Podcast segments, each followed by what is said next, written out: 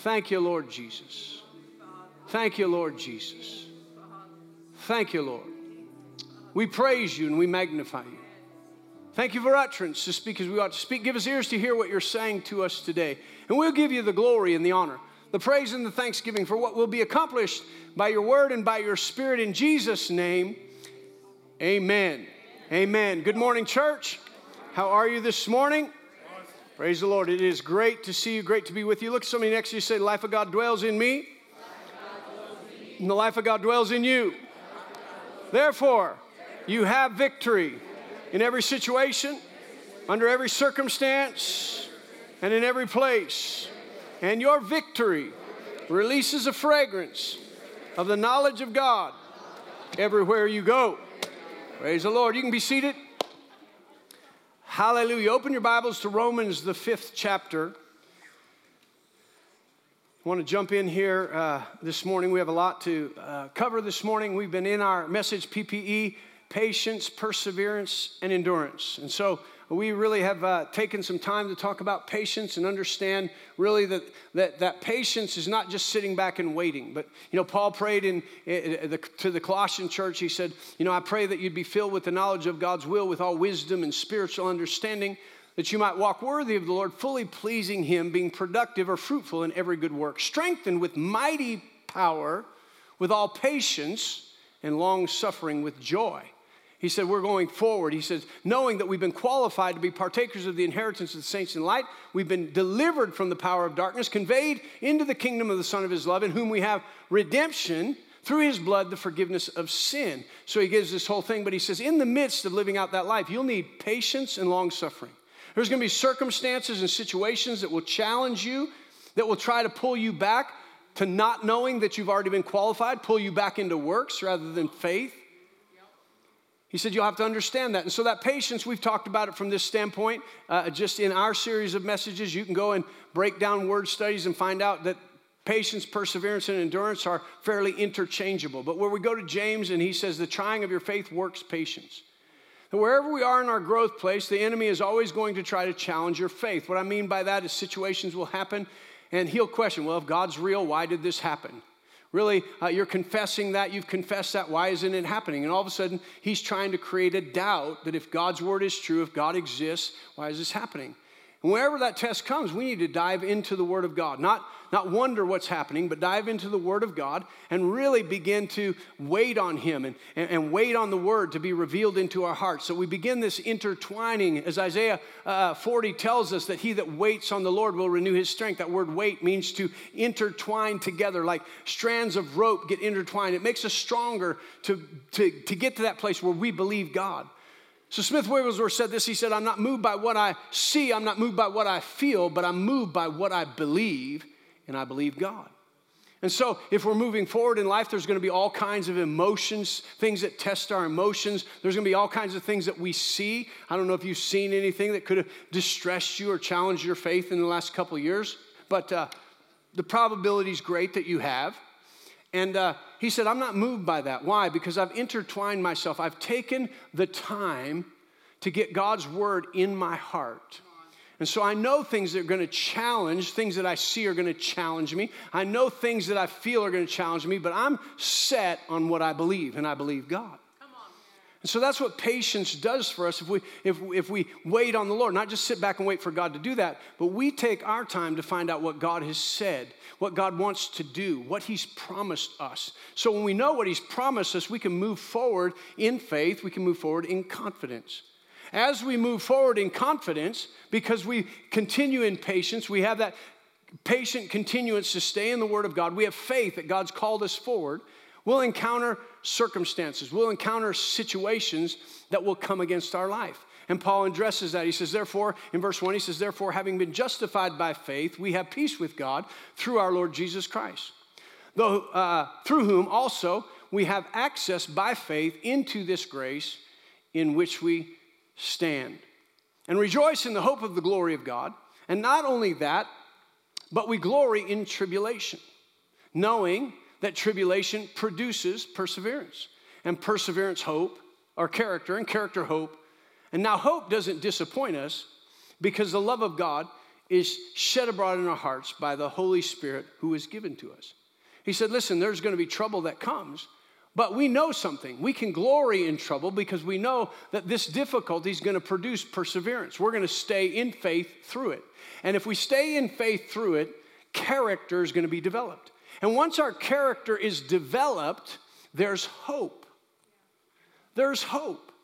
Now, you might not connect that, but you just have to think about it. Where you seemed inadequate in your character to handle it, now when that's developed, it produces a new hope. I'm able to go on. I'm able to stick with God because He's taking me through this. And so, in talking about perseverance, we spent the last couple of weeks talking about some things, day to day life. You know, you just have to go through life and persevere some things. And so there's the challenges that come. There's the small things that come into our life every single day right? Jesus said, if we're faithful with the little things, then we'll be faithful with much. And so it's just really the little things, whether you're serving, whether it's something at your job, whether it's serving at church, or just God tells you, just, you know, go up to that person and say a kind word, make some cookies for someone, do something small. All of a sudden, we start to realize that why is God having me do this? Because there's opportunity in the small things. Things that I really can do, and it opens up greater avenues for me I was telling the first service, you know, when we began to pastor the church, I really just got in my heart. I was praying and felt like uh, God wanted me to send birthday cards and anniversary cards to every single person, which I hope you're getting your birthday and anniversary cards still. I sign all of those myself. Uh, they come across my desk. I pray for you. Uh, uh I'm glad. I can't sell it. They, they're stacks now. When we started off, they were just small, and I could remember everybody's birthday. And so if you say thank you, and I'm trying to remember whether it was last week or the week before, Please don't hold that against me. I'm still looking uh, at those as they're brought onto my desk, looking at those, looking at anniversaries. I'm always thrilled about anniversaries. You know, how many people uh, that I've been able to do the ceremony for, how many people still in their church that I didn't do your ceremony. I thought by now it'd be about everybody, but it's not. There's more actually that I haven't done than have. But I thought, this is just a small thing, God. It's not going to matter. It's just a small thing, but all right, I'll send birthday cards. Then I started finding out people would, would come and thank you for the birthday card, how kind it was. Sometimes people would miss weeks after weeks. We hadn't, wouldn't even see them in church, and all of a sudden they'd show up at church. I got your birthday card. Well, it just reminded them they were thankful. They started coming back to church. Create a whole new opportunity. Sometimes an opportunity for somebody I haven't talked to for a while. Now I get to talk to them. I find out what's going on in their life just because of a birthday card to say thank you. Small things open up great opportunities. And in those opportunities, we began to see in those opportunities, we talked about the second thing is our motivation. Our motive has to be pure. If our motivation is us small, us, small things, it's like seems insignificant. But when our motivation is our love for God and our love for people, then we begin to say, you know what, whatever the opportunity that I have to minister to somebody, to do something kind for somebody, my motivation picks me up. And now when my motivation picks me up, my, my motive is right. 1 Corinthians chapter 13, most of you know it. It says, Though I speak with the tongues of men and of angels, but have not love, I'm a sounding brass or a clanging cymbal. He said, Listen, communication, whatever it is, without the motivation of love, doesn't get communicated accurately. He said, Though I have faith to remove mountains, understand all mysteries, uh, uh, dynamically, I, I, I, missed something right in there, but um, forgive me. Uh, now I'm drawing a total blank. Anyway, he says, though I have spiritual giftings, without love, I'm really nothing. We can boast about our spiritual gifts. Look at, I have prophecy. Look at, I, I prayed and that happened. He said, but if it's not with love, you're really not who you think you are. He says, though I give my body to be burned, give all my goods to feed the poor. He said, if I'm doing that to be noticed rather than love, it really doesn't profit me anything. What's he talking about? He's saying your motivation, whether it's communication, whether it's operating in your giftings, whether it's giving, if the motive isn't correct, it really doesn't produce what you think it's producing. So we start to look at our motive. Once we see our motive working, we begin to develop and understand wow, if I do this with the right motive and I start with the small things and develop my skill and develop a, a relationship, now my credibility is being built. People know why I'm doing what I'm doing. They realize that I can do what I said I would do. And now, with my credibility, doors begin to open that no one can shut. I'm able to walk into places with a, with a credibility before people because I've taken on the small things and I've seen opportunity, and my motive is about people. And so this comes every day, and we reject some of the small things. And sometimes our motive is not set, but then we stand in a place and say, Just trust me. And people say, Why would I trust you? But when we build our credibility, people can put their trust in us, and we do what we say that we're going to do. I want to cover a couple of things this morning, and I'm going to cover two things, and I'll try to get through it in a timely fashion. I didn't do that good on the first service, but I'm on a roll. Praise the Lord. Turn over to Matthew chapter 8. We have really been dealing with this in our culture for a number of years now. Uh, I believe God wants us as a church to understand this and really develop in our own hearts and our own lives with Him what only He can do to develop us in, in the understanding of where we are. I want to talk a little bit about the challenge that we face every day with authority. In our country, for decades now, since I was really, I mean, it may have started way before this, but since I was a young boy, our culture has really been working on questioning and standing against and pulling down authority. We're really at a critical time as a church in where we are in understanding authority. And I'll preface it with this before we get into it because it's so important. You have been given authority. In this room, every person that's made Jesus Christ the Lord of their life, you have been delegated the highest authority that's ever been given unto man. Jesus said, All authority has been given unto me. Right? Prior to that, he said, I give you authority over all the power of the enemy so that nothing shall by any means hurt you. He said, I give you power. We know it's the power of the Holy Spirit because he said, Wait in Jerusalem till you're endued with power from on high. We have power from God, authority. Paul prayed that in Ephesians. He said, I pray that you would understand, that the eyes of your understanding would be enlightened, that you would know the hope of your calling, the riches of the glory of his inheritance, the exceeding greatness of his power that he showed towards us who believe. The same power, dunamis, miracle working power, that raised Christ from the dead. Seated him far above all principality, power, might, and dominion. In other words, he said, I've released miracle working power, but I also re- released exousia, authoritative power over principalities and powers. So you possess authority. So our view of authority is critical. Because if we don't view authority in our life properly, we'll not be able to walk in the authority that has been bestowed upon us. Matthew chapter 8. Verse 5. Now, when Jesus had entered Capernaum, a centurion came to him, pleading with him, saying, Lord, my servant is lying at home, paralyzed and dreadfully tormented. And Jesus said to him, I will come and heal him.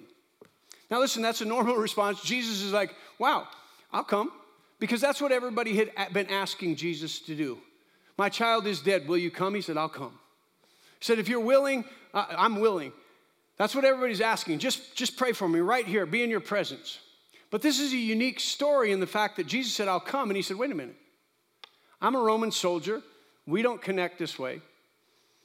Steward answered him and he said, Lord, I'm not worthy that you should come under my roof, but only speak a word, and my servant will be healed. For I also am a man under authority, having soldiers under me. I want you to notice something and read it. He always says, I'm under authority and have people under me. He never talks about how he's in authority. He's looking at a chain of command and understanding something in humility. There's really power in humility. He said, I'm under authority, and I have those under me. For I also am a man under authority, I have soldiers under me. And I say to this one, Go, and he goes. I say to another, Come, and he comes. And to my servant, Do this, and he does it. And when Jesus heard it, he marveled I don't know if you know what marveled is, but I'll just demonstrate to you. This is marveled. So when that centurion said it, Jesus' jaw, jaw dropped open. And then he looked at his disciples. He looked at Peter, James, and John. And he said this with jaw open I have not found such great understanding of authority in all my life except from this military man. No, he didn't say that, just in case. just trying to wake you up. He looked and he said, I have not found such great faith. I'm going to paraphrase a little bit, not even in you guys. You've been following me around, took a Roman soldier to nail down how faith really works. The power of faith really works. It's understanding authority. It's understanding that if God delegated it to you, you can speak to those under you and things have to move. Right. Understanding authority. But in the body, many times we don't understand the authority that we've been given. And so, not understanding the authority being given, we look at natural authority and we start to get cockeyed. When we get cockeyed with natural authority, all of a sudden it starts to diminish. If we begin to despise authorities around us, we despise the very principle and we are unable to walk in authority that's been delegated to us. And believe me, that God wants us to walk in the authority that He's called us to walk in. He wants us to take authority over the power of the enemy when he attacks your body, when he attacks your finances. But even more so, He wants us to step up with the power and the authority that we have in prayer. And so I'm, not, I'm just going to be able to scratch the surface. I recommend that you read uh, John Bevere's book, Honor's Reward. Or you get a hold of uh, Rick Renner's book, Ablaze, Life Ablaze. He has a chapter there on the two things that we're going to talk about even this morning. But they're very crucial, I believe, to where we are as the body of Christ today. So, the first thing, in the first place that we understand authority is there's governmental authority. And right now, in, in the place that we live in, our governmental authority is a challenge in our life. It's a challenge to begin to walk in and, and understand how in the world are we supposed to respond to the things that are going on? In Romans chapter 13, verse 1, it says, Let every soul be subject to the governing authorities. For there is no authority except from God, and the authorities that exist are appointed by God. Therefore, whoever resists the authorities resists the ordinance of God, and those who resist will bring judgment upon themselves. I knew it would get quiet. Not this quiet. When you can hear a pin drop on the carpet, that's quiet. So we're living in a day where we have to understand that God has set up governments. God set them up. We always get confused. Well, wait a minute. The person in that place, I don't think they're worthy of respect or listening to it. But you begin to undermine your own authority you begin to bring a despising of authority. And you begin to not realize what's happening because it's subtle. It's a strategy of the enemy to begin to talk about authority, people in authority, but begin to bring down the office that was set to protect us. And we've seen a deterioration of governmental offices because of the people who held those offices, and really a disrespect for the people and the office begins to tear down that place. But when we don't respect what God has set up, then how can God respect what He set up in us?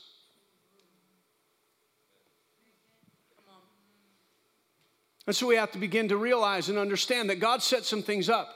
And that doesn't mean that every single person that occupies that place is a good person, but how we respond to that office, how we respond to those things.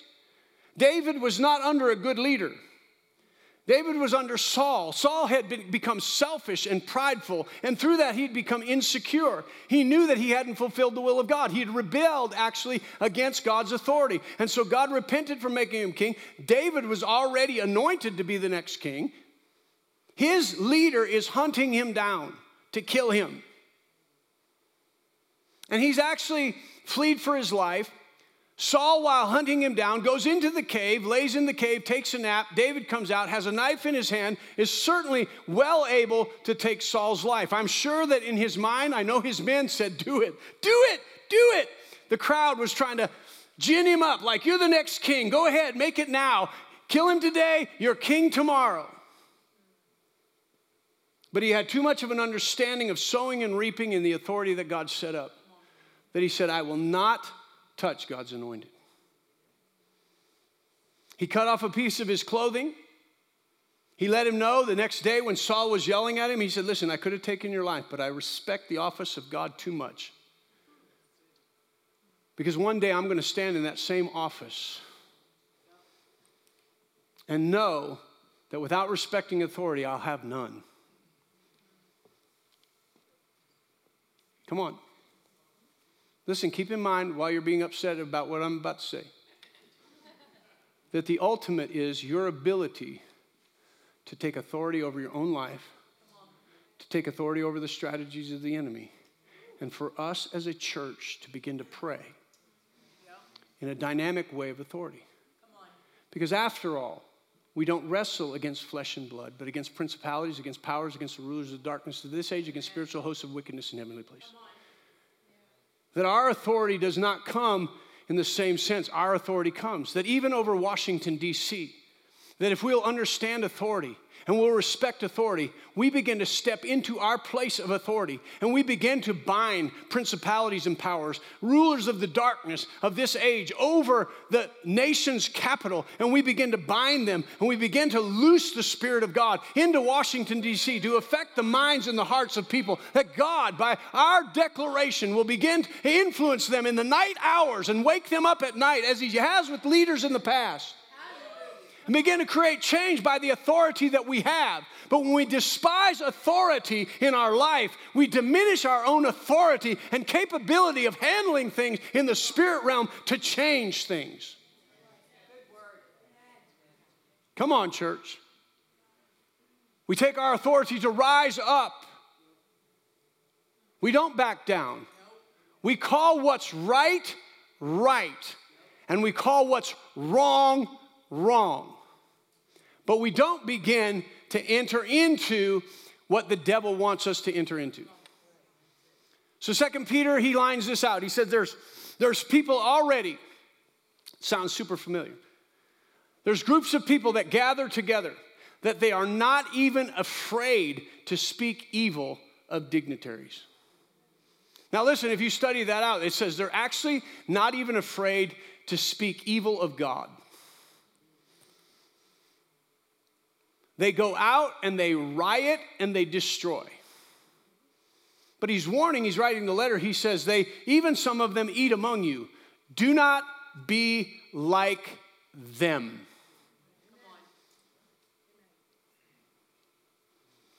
So listen, we see where people spoke evil against God's people, spoke evil against dignitaries, and God dealt with them.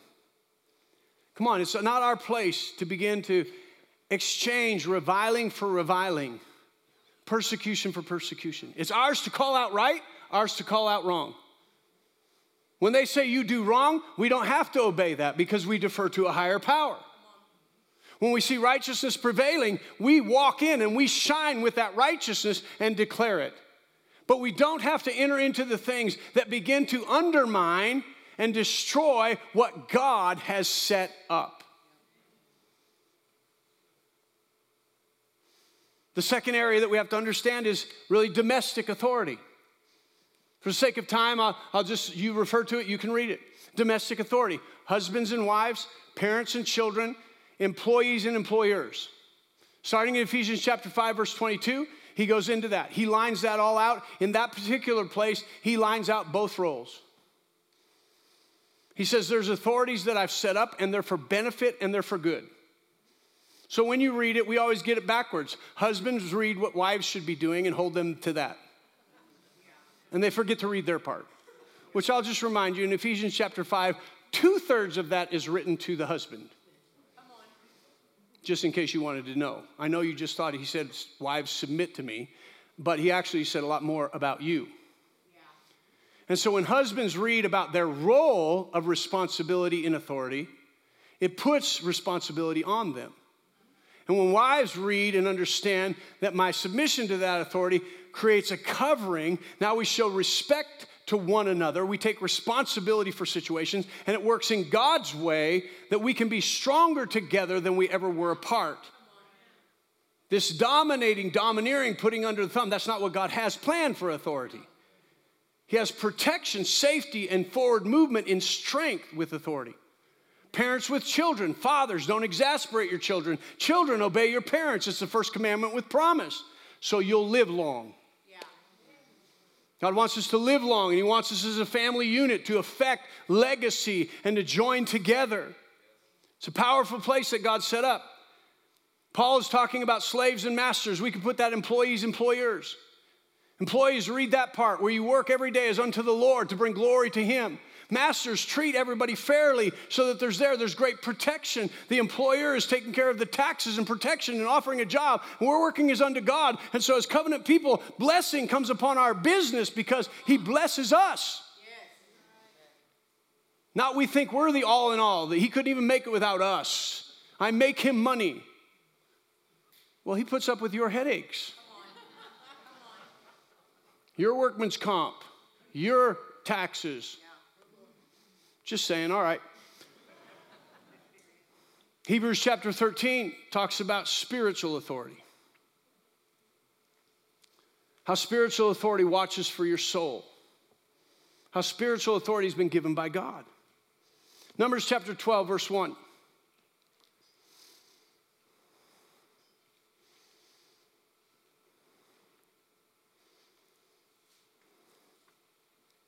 Says then Miriam and Aaron spoke against Moses because of the Ethiopian woman whom he had married, for he had married an Ethiopian woman. Just to be clear, Moses married an Ethiopian woman, and Aaron and Miriam didn't like it. So they said, Has the Lord indeed spoken only to Moses? Has he not spoken through us also? And the Lord heard it. The Lord is listening. Even when you suspect He's not, He is. But understand it's very important that though your wife or your husband may have selective hearing, God doesn't. And that's very important to us because when we pray according to God's word, He hears us. And when we know He hears us, we know we have the petitions that we ask of Him. But if we don't know He hears us when we're complaining and murmuring about people He's put in our life, just know that He's hearing. And when He heard, I'm paraphrasing, you can read the rest, we don't have time to go into all of it. But when He heard it, He said, um, Y'all get with Moses and come see me. And then God spoke to him because he didn't like the way things were going. So he said, Come see me. I don't know about you, but if we're listening, generally when we get to murmuring and complaining about people God's put in our life, he will say, Tomorrow morning, come see me. Why? Because he wants to, to, to put you down? No. He wants to correct you because it's so important. I don't know how much I can say this that we start understanding authority. We've crossed over a threshold that the church needs to arise, the church needs to shine. The church needs to know how to conduct itself because God wants to move it into areas where we take our authority. We take our authority over the power of the enemy to cause people to be delivered, sickness to be healed, people to be made whole. We step into our places of authority that when we speak with the wisdom of God, it penetrates to the hearts of people that they know this is right. Why would we continue in wrong when this is right? God wants to raise up a church that's holy and without blemish. He wants to raise up a church that's recognizable that we're moving in a direction. It doesn't mean everybody's going to love it, it's just going to make a difference. Are y'all with me? So there's a, three attitude, good attitudes, wrong attitudes we're going to talk about real quick. Real quick. Good attitudes to have respect for and submission to so that we obey those in authority, right? So he says the, the key to all that, I'll just wrap it into one respect respect for the office. Show the respect, do the office. So I don't like the person, show the respect, do the office. Because someday you might be standing in an office that when the office has been disrespected, you with it will be disrespected. But if the office has been held in high respect, then you too will be held in respect and have influence from the place that God has positioned you. Come on. God wants to move you into places that are already set up for you, not tore down by you. He wants to set you in a place that when you speak what He gives you to speak, it has authority, it has power. The wrong attitudes that we have, rebellion. In 1 Corinthians chapter 15, God told uh, uh, King Saul in no uncertain terms rebellion is as a sin of witchcraft. He said, You can come worship me all day long. It means nothing if you're in rebellion against what I've told you. Rebellion is a wrong attitude against authority, sedition, railing, or reviling. Come on, it's time to just stop assassinating and talking about people and calling names. Man, respect the office. I know what it's like to fill yourself up with news every day and get so frustrated that you just want to out of the abundance of your heart. But how'd your heart get full of all that stuff? You listen to it all day long. Praise the Lord. We're just listening to the news. Our congresswoman over here gets to listen to the real thing every day. It's got to be frustrating. You fill your stuff up with all kinds of stuff and what comes out. But that's why we have to guard our hearts. Because if we guard our hearts, we watch what we listen to, we put a check on it, then what starts to come out of our hearts is what we filled our hearts with. And if we filled our hearts with the Word of God, we filled our hearts with the love of God, we filled our hearts with what is righteous, then we begin to speak with power and authority. Amen. Doesn't mean that people, Jesus spoke with power and authority, and his hometown found a reason to be offended with him. Right. But he still spoke with authority. Praise the Lord. And so we want to just stay in that position of authority. Why? Because God's going to raise us up. God's going to sit us in a, seat us in places. I believe the church is raising up. That first of all, we understand the authority that we have in our own life, and we begin to take authority over the strategies of the enemy. We take authority over the sin and the weight that has so easily beset us, and we lay it down. Then we take authority in our home. We take authority. We start to live that life, and it affects people around us. It affects our community. Then it affects a region. Then it affects states. Then it affects nations. God wants us to step out and know Instead of bringing authority down, He wants to lift, lift us up into places of authority. That in our prayer life, we know and have confidence that when we say, in the name of Jesus, something has to move. Now, listen, if you don't think authority is set up, you, you talk bad against authority, you don't do what authority God put over you says to do, then just understand this. I might be wrong, but I'm just going to give you this. You can't disprove it, I can't prove it. But when you say, in the name of Jesus, Satan, I command you to take your hands off of my child's life. And he says, Why would I have to listen to you when you don't listen to the authority put in your life? We can't diminish the authority that God's given to us. But when we're respecting the authority that God put in our life, we're operating Him first, the authority that He's put in our life, and we say, Now, Satan, in the name of Jesus, you take your hands off of my family. He must take his hands off. No questions asked. Because we've obeyed God. Real quick, secondly, second thing we encounter it every day. I believe it's crucial for today.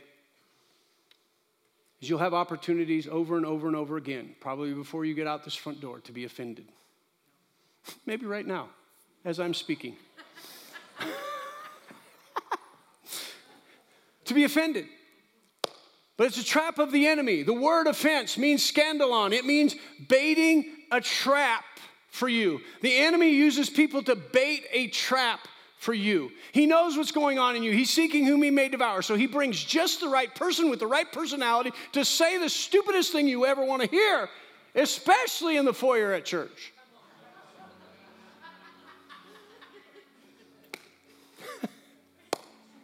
and then you're like, oh, I'm so offended.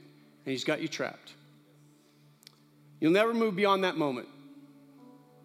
Haven't seen you at church. Why don't you come to church? Because people say stuff in the foyer.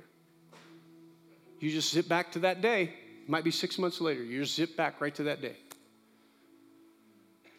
Might be at work. Boss told you to do something you didn't like. Small things. I got offended at having to do a small thing. But all of a sudden, the enemy starts working through that offense my unworthiness, my, my, my inability. Everybody thinks they're better than me. Everybody wants something more than me. People are just this way. It's all up to you, and it's up to me. Because offense will always come. You get to choose whether you receive that offense or you don't receive that offense. People want to say it's always somebody else, but we get to choose. I'm not going to be offended at that. And it's scriptural. Proverbs chapter 12, verse 16 in the Amplified says, A fool's wrath is quickly and openly known, but a prudent man ignores an insult. Ignores an insult. Just let it go. But I can't. Sure, you can. You have authority over that insult. Call it down.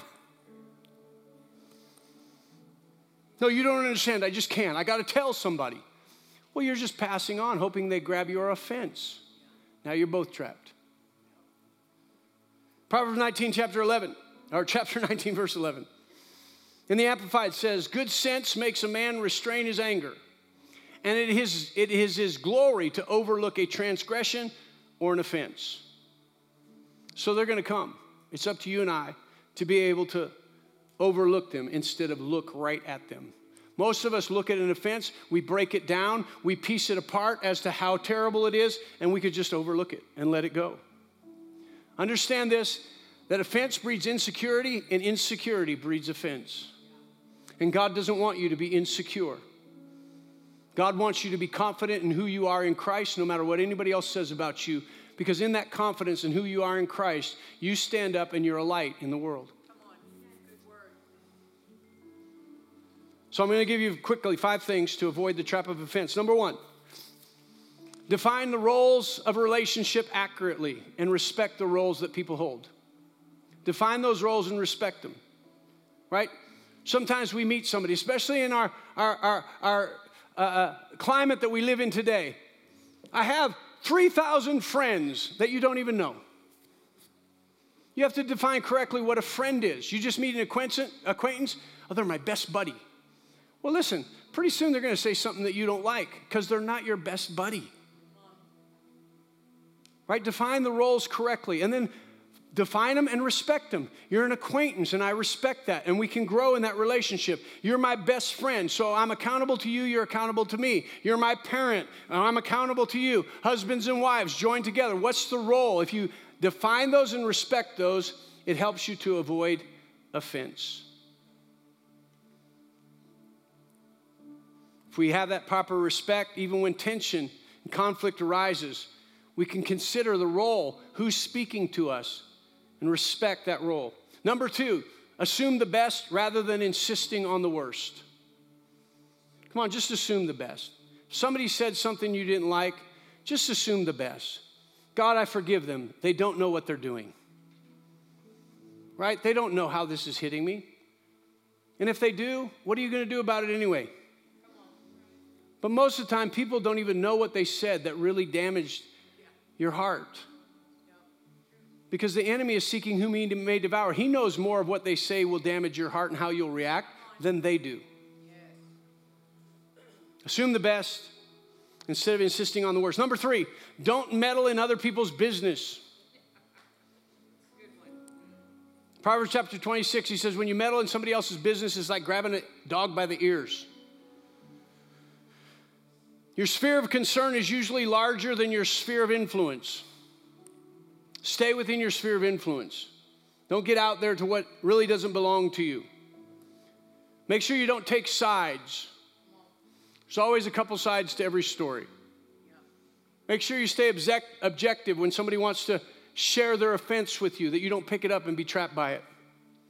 Number four, don't use relationships to manipulate or control people such as, if you loved me, you would do thus and such. If you really cared about my feelings, you wouldn't do that.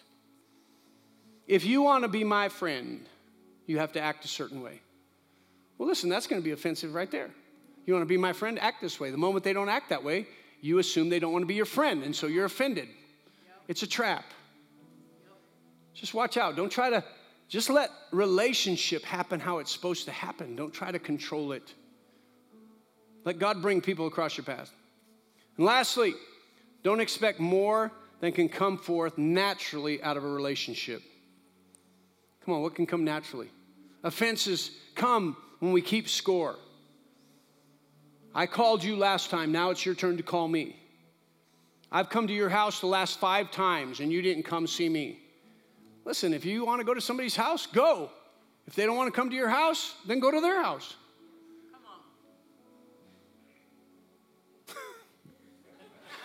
Come on. I mean, it's not that hard when we think about it.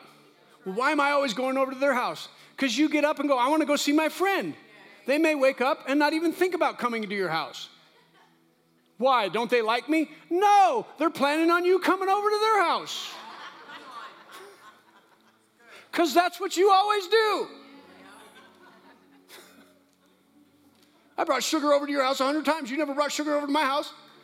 It's because you don't need sugar. You have a 10 pound bag. I keep running out. Come on. It's just sometimes silly how we set ourselves up for offense. Come on. Just want to tell you this it's impossible for an offended person to have a healthy relationship. It's impossible. Because they'll always share their offense and people don't want to pick it up. They don't want it. It's just. So understand this your ability to rise above feelings and resentment and forgive other people is followed by promotion. The moment you can let it go, God's going to move you up to a higher level. Mark chapter 11, verse 25, where we love 24, 23. Man, I say to this mountain, be thou removed and be thou cast in the sea. He said, when you're standing in that same exact place where you're trying to move the mountain, and the mountain's not moving so quickly, stop. Look, if you have aught, anything against anyone, forgive them, so that your Father in heaven can forgive you your trespasses. And the moment you found out this mountain isn't moving because I have an offense and I've forgiven them, God forgives you, and the mountain starts moving. Jesus tells us Matthew chapter 5 and Matthew 18, he says, When you know that there's wrong between you and a brother or sister, go to them and make it right. Make it right. Why? Because God wants us to live in unity. God's so pleased when brethren dwell in unity, not offense. So if we put aside all offense, we come together as the body of Christ, we understand our authority. God's doing something great in our character so that we can step in to 2022 knowing that there's going to be issues, there's going to be problems, but we can rise, we can begin to pray and tear down strongholds, bind the enemy and the authority that we have, bring it down. Bringing them down, there's going to be opportunities that open up all over for us to step into places with power and authority, to reach out and stretch forth His hand to see healing and deliverance take place. And we understand that authority and that power, we begin to respect what God's put in our life so that we can then step into places that have been readily prepared for us because God has been preparing us for what He's prepared for us. So when we step into that place, we occupy it, it doesn't occupy us. Come on. And there'll be such strength of character as we allow that to develop. We stick with it, we don't bail on it. Then when the anointing brings you into a place, your character will keep you there. It won't be your character that drops you out. It won't be your character that loses you the position that God has given to you, but your character holds you in that place so you can accomplish what God has called you to accomplish. Can you all say amen? amen. God's doing something fantastic. He wants the body to rise up like it's never risen before. He wants to give the devil nightmares because you're laying aside stuff that has hindered us for a long time. Boy, when he wants to poke you about offenses, authority, small things, and you're like, nope, won't do it. I'm going to walk in what God's called me to walk into. You'll give him nightmares. You do it times this many people, times the morning service, times the body of Christ, it's over. The end is going to come near. Come on, God's moving. Why don't you stand up? Father, we thank you. We praise you. We magnify and glorify you. For you're worthy of praise, you're worthy of glory and honor. I believe with all of my heart Holy Spirit, that I've delivered the message that you asked me to. Now I leave it, that you'll deal with every heart and every life. Does they have ears to hear what you're saying? You'll bring grace upon each and every life to empower us to overcome offense, to empower us to look at authority in the way that we should, not compromising right and wrong, but watching the words that we speak. That as we watch the words that we speak, we begin to learn what words have power and what words don't. That we truly might be influential in our influence upon others as you place us in their path. Work to develop that character that causes us to look just like you as every day we stick with you. We live by faith. We encounter situations and we grow through those by faith and grace. We thank you for equipping us for the days that are ahead. We give you glory and we give you honor. In Jesus' name, amen. Once you say this, we go, What God did in Christ Jesus far exceeds any damage done to me by Adam's fall. You can be dismissed. Make it a great day.